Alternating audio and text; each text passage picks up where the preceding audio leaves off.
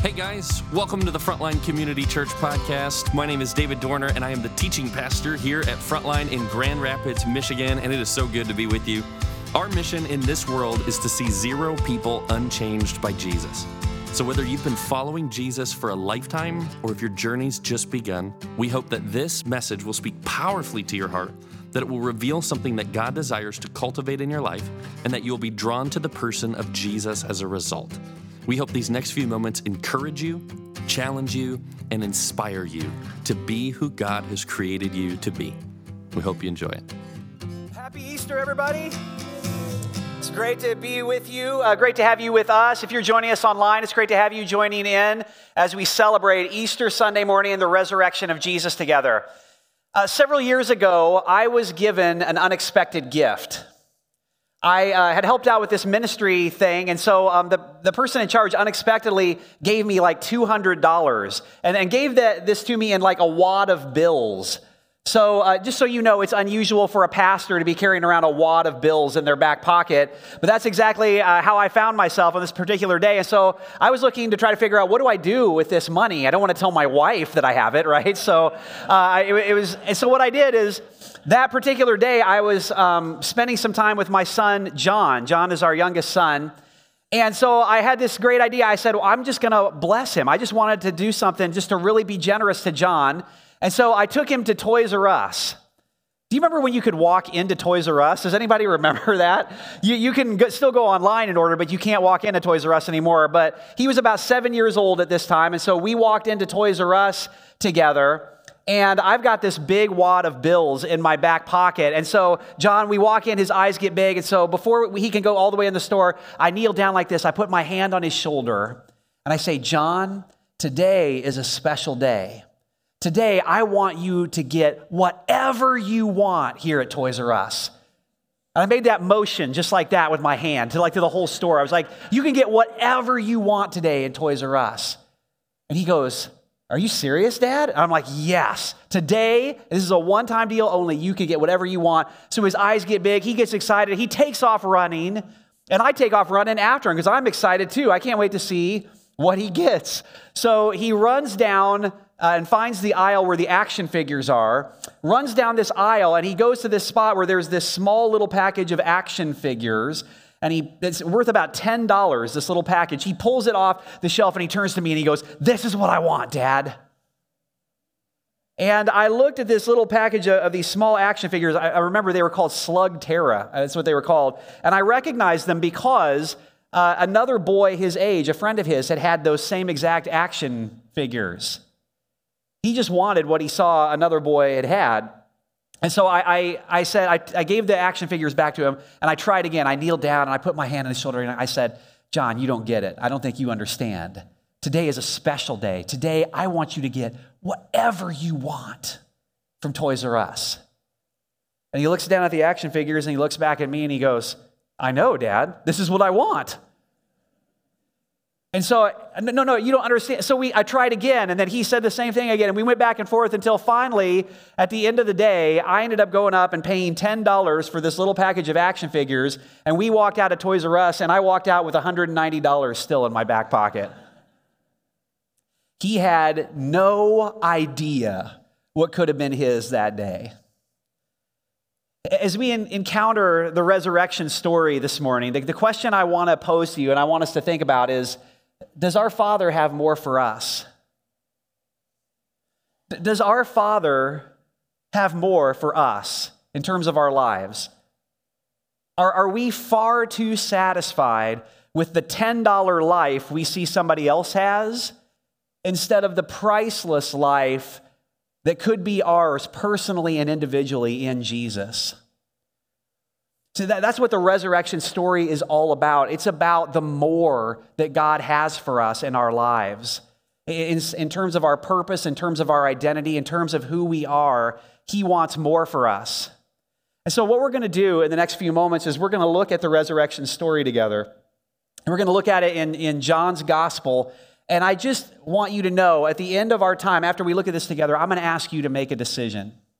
But whether you're online or whether you're here with us, I want you to think about this decision.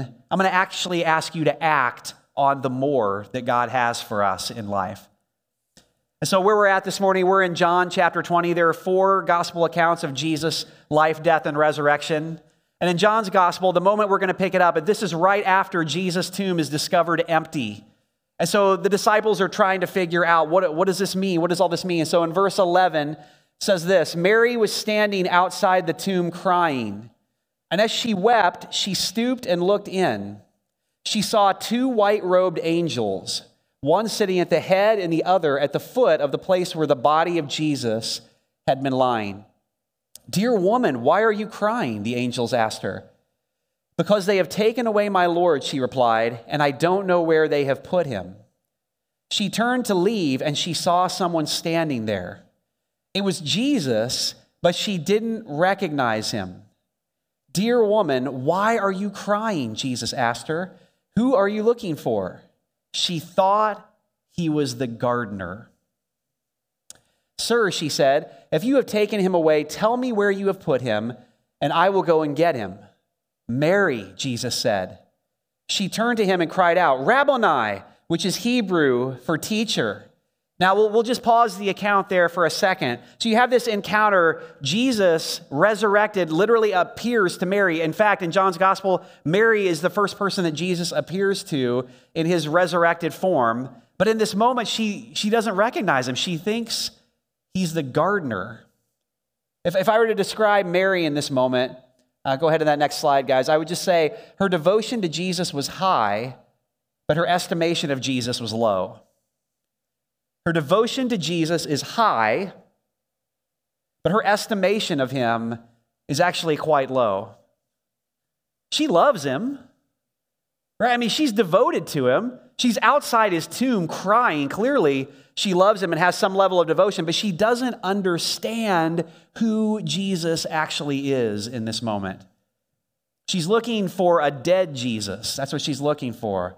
She's looking for a human rabbi, the, the one that she had known all this time. But Jesus is so much more than that in this moment.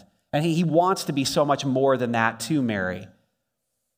And so, if you think about it, Jesus, in the gospel accounts of Mary's life, Jesus has already done so much for her. When we first meet Mary in the gospels, she has seven demons.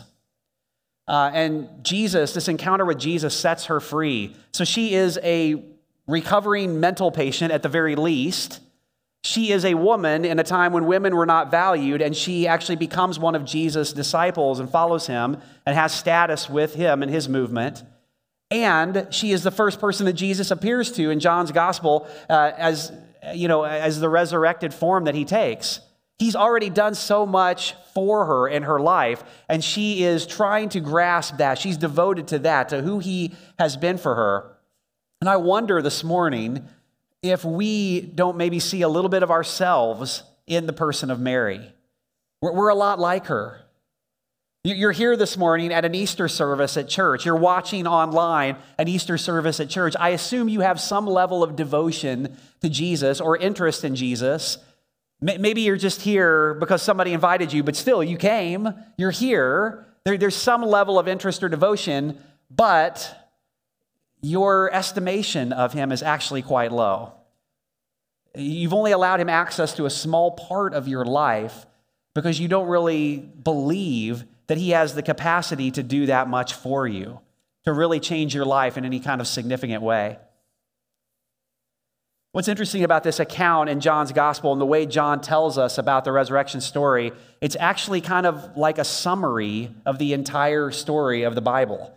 Scholars talk about this, the similarities to, to the way John account, you know, accounts Jesus' resurrection. The Bible begins in a garden. It begins in this perfect utopia, this perfect world where everything is the way that God wants it to be. And the first human beings, Adam and Eve, they are co gardeners essentially with God. They're stewards of the created world. Their job is to work with God and partner with Him to keep taking the creation forward and keep uh, allowing it to, to flourish and be blessed. But then something happens.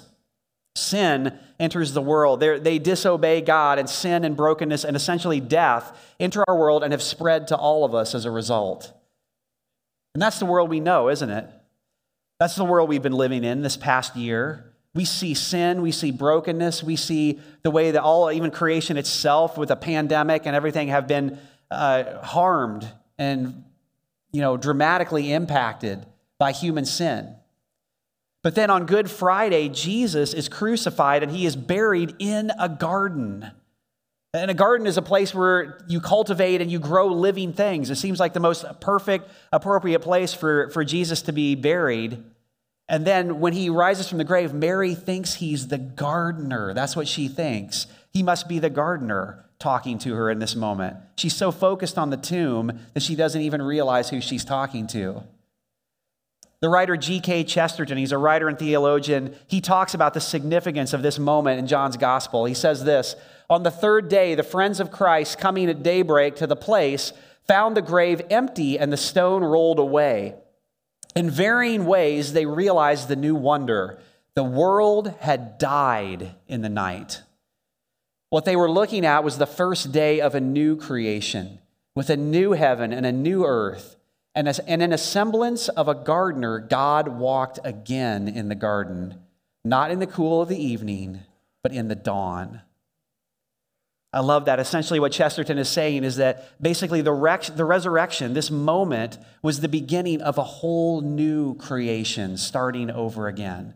It's, it's the birth of a whole new world, a whole new humanity starting over again in the person of Jesus. The writer Paul, who wrote most of the New Testament, he talks about this same idea, but the terms he uses is he talks about the first Adam and the last Adam. In Romans chapter 5, you can find that. And in 1 Corinthians 15, you can find that. He talks about the first Adam, Adam and Eve, and he talks about Jesus in terms of the last Adam. And he says basically the first Adam was a gardener who was told by God, Obey me and you will live. And he fails. And as a result, sin and brokenness spread to our whole world because of him. But the last Adam, Jesus, is a gardener who is told by God, Obey me and you will die so that others can live. And Jesus succeeds in his mission. He offers himself on the cross in a sacrificial death willingly on our behalf to pay the price for our sins. And then he rises from the grave, again, the, the first fruits of this entirely new creation that, that's happening right now in this world and will continue to go on for all of eternity. Now, here, here's the problem with that. If you, if you just understand that at face value, then the problem is you don't really fully understand the gospel. Because the gospel doesn't just stop there. It's not enough to just know that. Jesus' death on the cross paid the price for your sins. Jesus' resurrection from the dead made it possible for all of us, every single one of us, to have eternal life. But that actually doesn't save you. You're, you're not saved you're not part of this new creation for all of eternity until you believe personally and individually that Jesus' death and his resurrection were for you. Until you believe personally and individually, you haven't stepped yet into that new life in Jesus. It comes down to our own belief.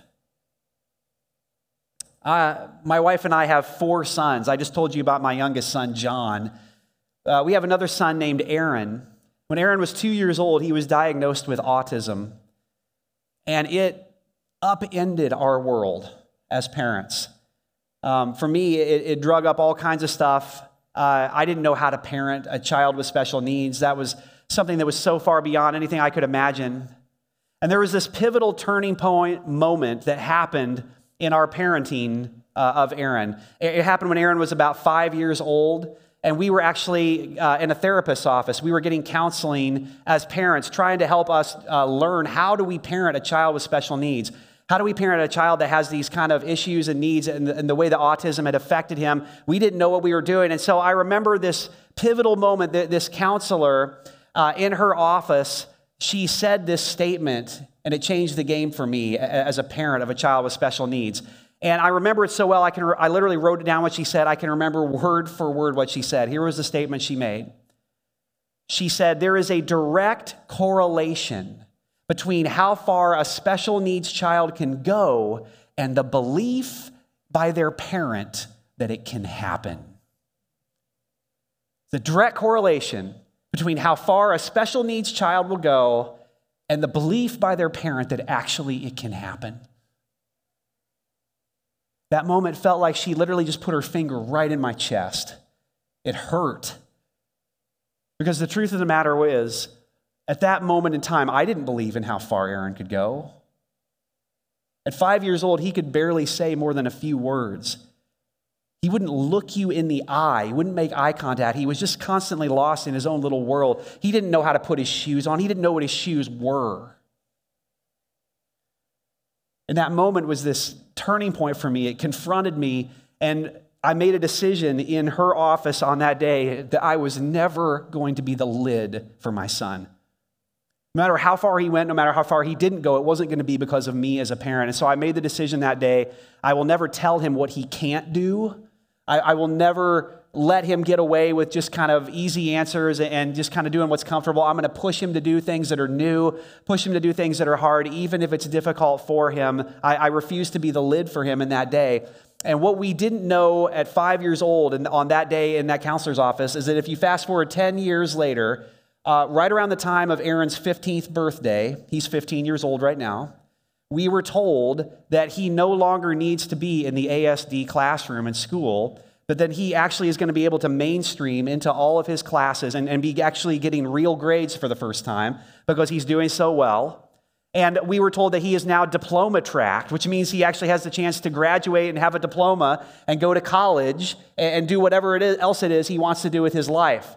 He just finished his first trimester ever getting actual grades, and as of right now, he has all A's and one B.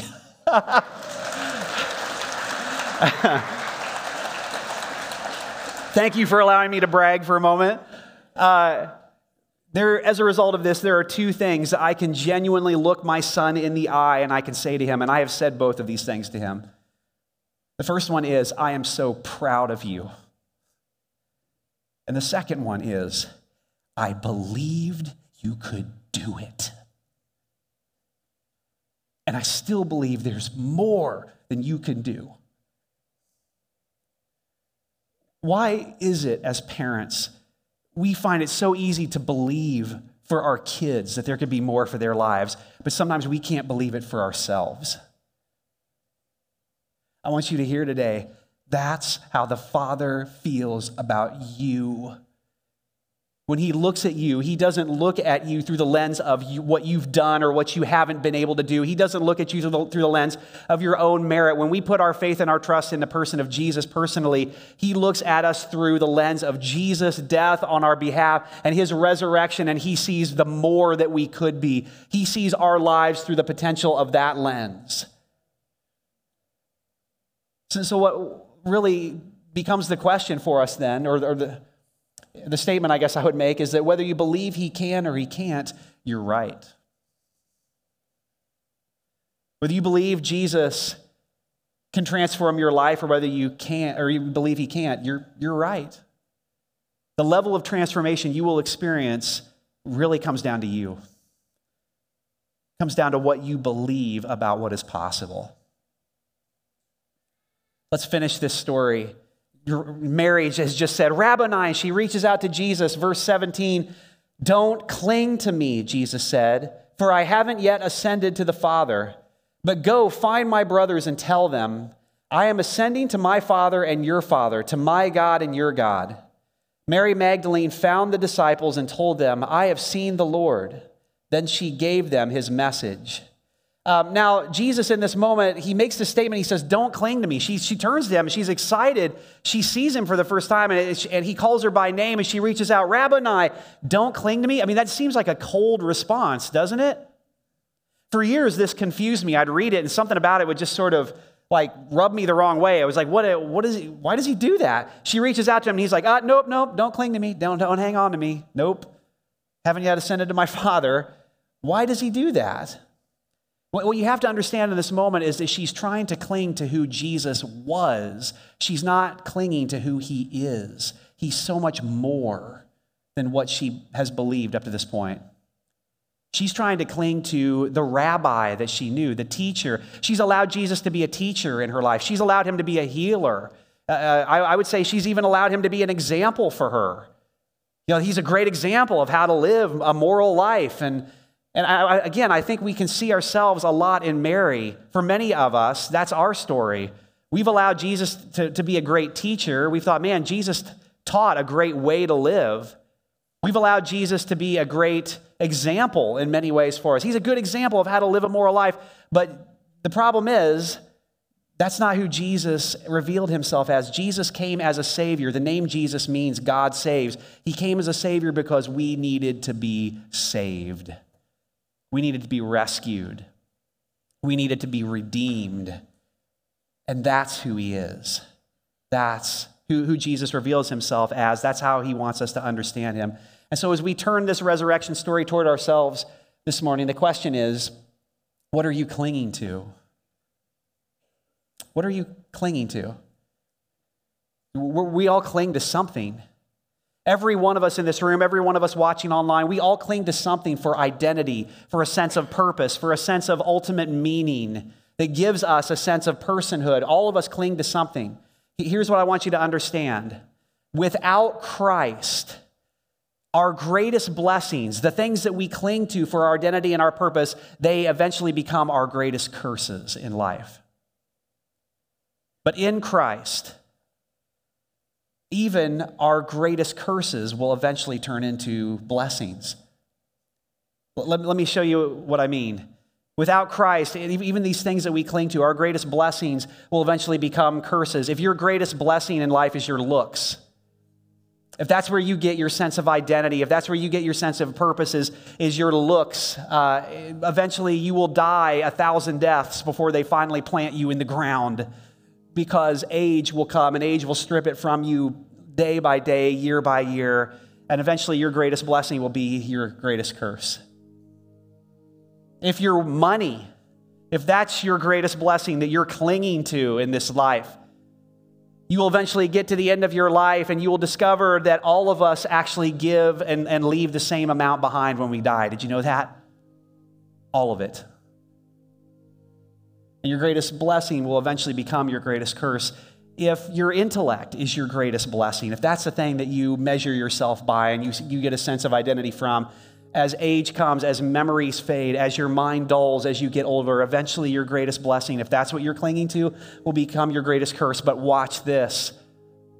In Christ, when we allow, when we believe in Jesus as our Savior, when we allow His life to become our life, when that, when His identity becomes our identity as a child of God, even your greatest curses eventually turn into blessings.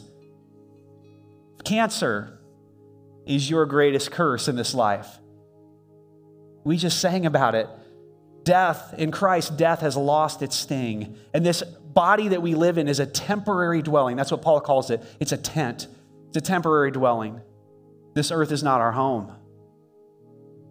If, your greatest curse in this life is lost loved ones. Maybe you've had to say goodbye again and again and again. Maybe you've even had to stand by the coffin of your spouse.